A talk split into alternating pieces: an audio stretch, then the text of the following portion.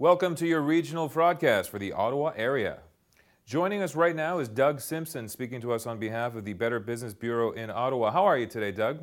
Very well, George. Thank you. Good. Uh, work at home scams. That's what we're talking about today?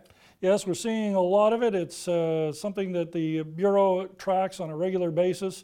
We've been receiving up to 2,000 inquiries a month over the last 12 months. Okay, so before we go any further, let's talk about what is a work at home scam?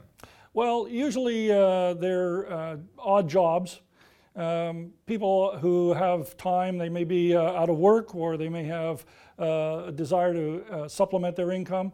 And uh, they're offered jobs to stuff envelopes, uh, to gather information, do surveys, that sort of thing. I see. And where are people finding out about these jobs? Through the newspaper or in magazines or even over the web. Right. Okay. So what happens when people come across these jobs? They apply. What's what's so bad about uh, being a part of this?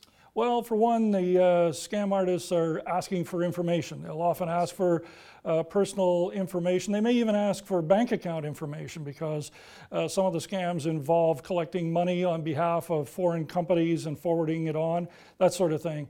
They'll also uh, uh, ask for money. Uh, it's quite common for them to uh, ask you to pay fees for instruction materials or product materials, and uh, you never see them. You spent the money, but you get nothing. Right. Okay. So, what should people be doing? How can they find out if this is a legit- legitimate job that they're applying for?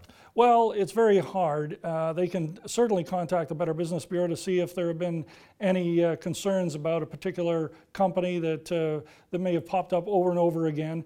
Uh, they can certainly uh, go to our websites to uh, get tips on how to protect themselves. The uh, short answer is be suspicious of any of these products, any of these kinds of offers. They generally are too good to be true. Gotcha. All right, Doug, thank you very much for checking in with us. We'll talk to you again next time. You're most welcome.